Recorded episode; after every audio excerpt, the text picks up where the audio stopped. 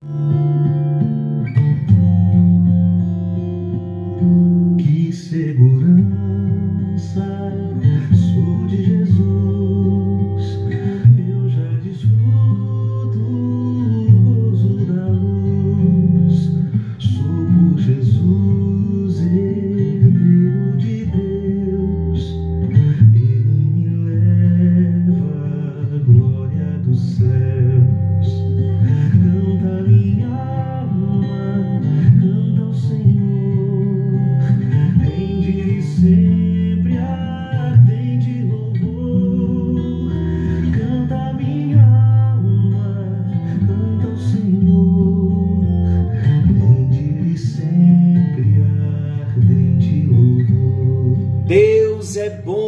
tempo todo e o tempo todo Deus é bom. Graça e paz. Estamos juntos em mais um encontro com Deus. Eu sou o pastor Paulo Rogério e há uma proposta da parte de Deus para nós: crescermos no conhecimento e na graça do Senhor Jesus. Conhecimento da palavra de Deus e na graça, no poder, na unção do Espírito Santo. Em outras palavras, conhecimento e revelação da palavra de Deus. Estamos falando nesse tempo sobre a doutrina da salvação. E nós estamos num assunto maravilhoso, falando da segurança da salvação. Esta salvação que o Senhor Jesus conquistou na cruz do Calvário, por mim e por você, ela é uma salvação segura. Glória a Deus, que segurança! Sou de Jesus. Ser de Jesus é uma segurança eterna. E nós estamos iniciando o nosso assunto, estamos trazendo todo embasamento para nós respaldarmos toda a visão que cremos sobre a segurança da salvação. E nós então falamos, estamos tratando ainda que a salvação é o alvo principal das mensagens bíblicas. E estamos dizendo que a Bíblia nos revela a palavra da salvação, o caminho da salvação, o poder da salvação. Falamos que essa poderosa mensagem bíblica, através da Bíblia, envolve Arrependimento envolve fé, envolve perseverança, amor à verdade, e nós encerramos dizendo: se o homem fechar os seus olhos à verdade dos seus atos, a verdade a respeito de Jesus Cristo, nunca poderá reconhecer o dom de Deus. Lembrando que o dom de Deus, dom, é presente. Nós não merecíamos a salvação, mas o Senhor, através de Cristo Jesus, se entregou na cruz por nós. E nós encerramos o nosso encontro anterior dizendo que não podemos estar negando a realidade de quem nós somos. A Bíblia revela quem é Jesus, mas ela revela quem nós somos.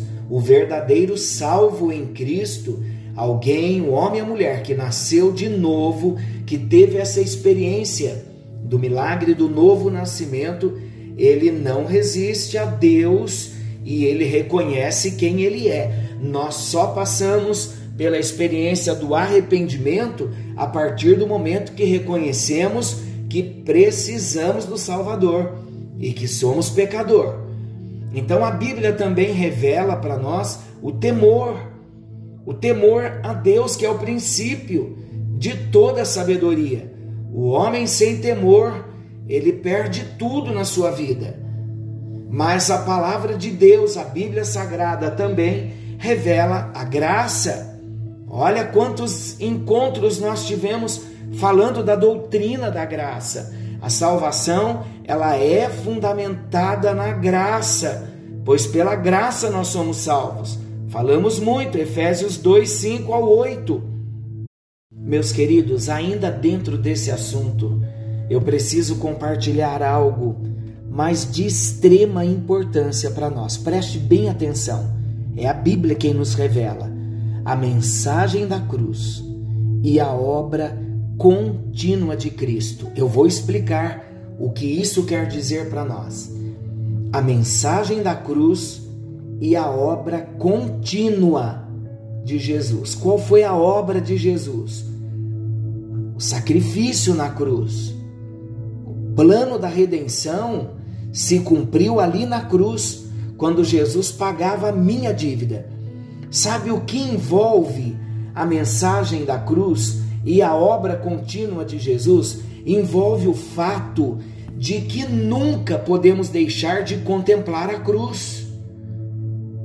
Podemos ver a salvação como uma coroa sobre a cruz de Jesus Cristo. Vamos ler alguns versículos e eu já vou fazer um comentário muito pertinente, importante e necessário para nós. 1 aos Coríntios, capítulo 1, versículo 18, nós já lemos em encontros anteriores, mas é importante lê-lo novamente. Olha o que diz: Certamente a palavra da cruz é loucura para os que se perdem, mas para nós que somos salvos, poder de Deus. 1 aos Coríntios, capítulo 15. Vamos lá, para 1 Primeira aos Coríntios, capítulo 15. Primeira aos Coríntios 15, versículos 2 ao 4. Olha o que está escrito. Por ele também sois salvos, se retiverdes a palavra tal como vô-la preguei, a menos que tenhais crido em vão, antes de tudo vos entreguei o que também recebi que Cristo morreu pelos nossos pecados, segundo as Escrituras, e que foi sepultado e ressuscitou ao terceiro dia, segundo as Escrituras. Hebreus capítulo 7, versículo 25. Hebreus 7, 25. Chegando em Hebreus capítulo 7, versículo 25. Olha o que diz: Por isso também pode salvar totalmente os que por ele se chegam a Deus, vivendo sempre para interceder por eles. Queridos, a salvação do homem é gloriosamente segura. Por quê? Porque tem princípio e tem o fim na Trindade o Pai planejou, o Filho executou e o Espírito Santo a aplicou e continua aplicando aos que se rendem à salvação em Jesus. Então a mensagem da cruz e a obra contínua de Cristo vai envolver na nossa vida o fato de que nunca nós podemos deixar de contemplar a cruz. Como nós aplicamos isso na nossa vida? Quando nós tivemos uma experiência de conversão, de novo nascimento, nós recebemos a Jesus Cristo como nosso único Senhor, como nosso único Salvador. Receber a Jesus Cristo, nascer de novo, envolve uma obra que ele realizou na cruz do Calvário, a redenção, a compra, o pagamento da dívida.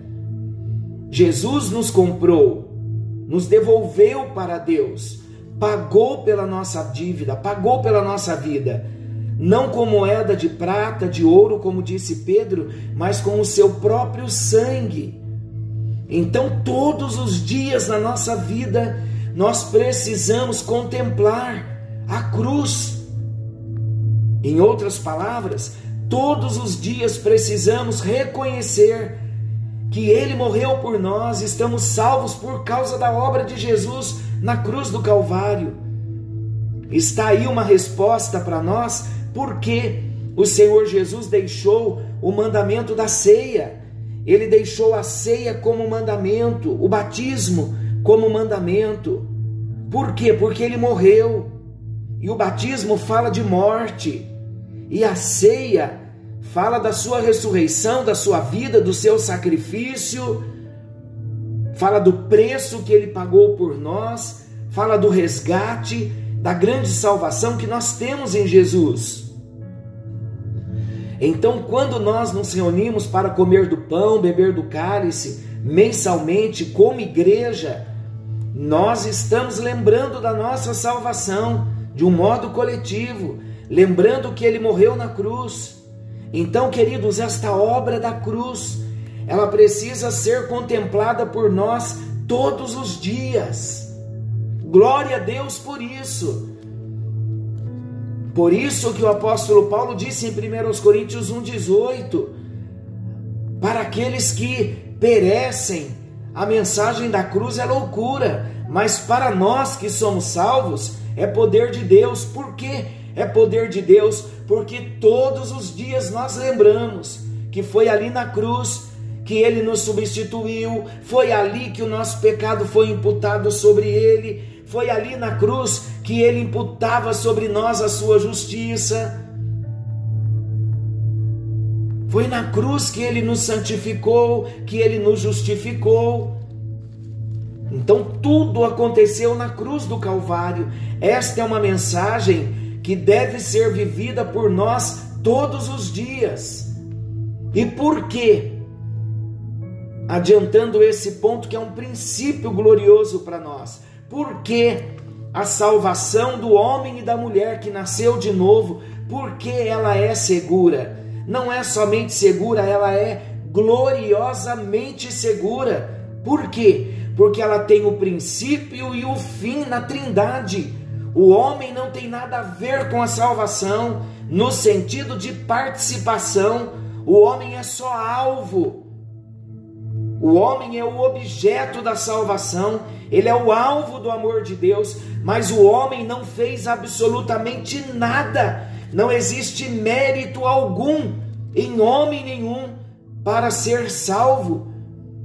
Então a salvação do homem, ela é gloriosamente segura, porque ela tem o seu início, o seu princípio e o seu fim na Trindade, no Deus Pai, no Deus Filho e no Deus Espírito Santo. E sabe como como a Trindade ela atua na salvação?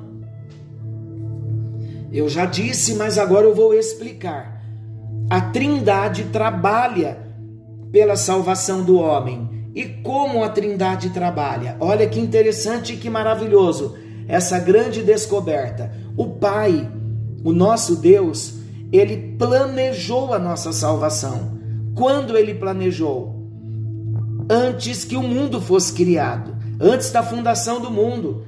Jesus já havia morrido no plano de Deus, porque Deus sabia que ele criaria o homem, o homem iria transgredir, o homem precisaria de um salvador e de salvação, e Deus já havia planejado a salvação. Por isso que o pecado de Adão não pegou Deus de surpresa, Deus já sabia. Então Deus, o Pai, planejou a salvação. Deus disse, numa reunião, no conselho da eternidade entre o Pai, o Filho e o Espírito Santo, Deus disse: o homem vai pecar e o homem vai precisar de um Salvador. Então Deus estava planejando.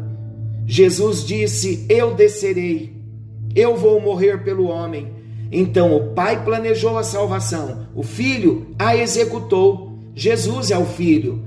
Quando o Filho executou a salvação? Quando ele morreu na cruz do Calvário. E o Espírito Santo, o Espírito Santo disse: então eu aplico esta obra de salvação no coração do homem. E olha, queridos, isso me emociona, porque o Espírito Santo não só aplicou no coração dos homens na geração de Jesus, na geração dos apóstolos, mas o Espírito Santo aplica a obra da salvação por todas as gerações, desde o primeiro século, quando Jesus foi morto, ressuscitado, assunto ao céu, ele prometeu que mandaria o Espírito Santo. O Espírito Santo veio para quê? Para morar no coração do homem, para convencer o homem do pecado, da justiça, do juízo. Em outras palavras, o Espírito Santo veio para aplicar no nosso coração o plano da salvação. É o Espírito Santo que revela a salvação em Jesus para nós. Nós não poderíamos, queridos, ter a compreensão da salvação e nem poderíamos ser salvos, jamais alcançaríamos a nossa salvação se não fosse por obra do Espírito Santo. Então, aquela salvação que Deus planejou antes que o mundo fosse criado, aquela salvação que Jesus executou, a executou na cruz do Calvário, aquela salvação é aplicada para nós hoje, 21 séculos depois, esta mesma salvação conquistada por Jesus Cristo, realizada por Jesus Cristo na cruz do Calvário, esta salvação é aplicada na minha vida e na sua vida. É o Espírito Santo que veio para gerar em nós o milagre do novo nascimento. Por isso que é um nascimento no Espírito, é o um nascimento no Espírito Santo, porque é o Espírito Santo que nos gera de novo, que promove esse milagre do novo nascimento no nosso coração. Ele promove o milagre do novo nascimento porque ele revelou Jesus a nós. É o Espírito Santo que nos leva ao arrependimento, e esse Espírito Santo veio para morar dentro de nós, para que nós não desanimássemos no meio do caminho, por conta das lutas, as provas, as dificuldades. Então o Espírito Santo vem e ele veio para aplicar a salvação, para nos manter no caminho para nos ajudar na perseverança, para falar conosco, para revelar a palavra de Deus para nós. Cada vez que nós nos expomos à leitura da palavra de Deus, nós não conseguiríamos compreender a Bíblia Sagrada se não fosse por um agir glorioso do Espírito Santo, por uma obra dele dentro de nós, revelando para nós quem é Jesus. Então, queridos, mais uma vez eu quero dizer: Deus Pai, Deus Filho, Deus Espírito Santo, a triunidade, um Deus só, Pai, Filho e Espírito Santo, eles são dignos de serem adorados, porque eles são Deus e é um só. É um mistério que na nossa linguagem a gente é, é tão limitado mas como não agradecer ao Deus Pai por ter planejado a nossa salvação? Como não agradecer ao Deus Filho, a Jesus, o Messias, por ele ter executado esse plano tão glorioso, morrido na cruz, sofrido em nosso lugar? Ali a nossa dívida estava sendo paga, tetelestai está consumado. Como não agradecer? ao Espírito Santo por nos revelar Jesus, por morar dentro de nós, por revelar a Bíblia para nós, por nos fortalecer a cada dia, por nos ajudar a perseverar. Então, queridos, no dia de hoje, nós temos motivos para estar agradecendo, temos motivos para estarmos louvando ao Pai, ao Filho, ao Espírito Santo por esta salvação prometida, cumprida, executada e aplicada. Senhor nosso Deus e querido Pai, como não te agradecer, Senhor, por tão grande salvação. Meu Deus, o nosso destino eterno era condenação eterna iríamos para o inferno, iríamos viver atormentados por toda a eternidade. Mas o Senhor mudou o nosso destino eterno. O Senhor rasgou aquela cédula de dívida que era contra nós, que nos era prejudicial.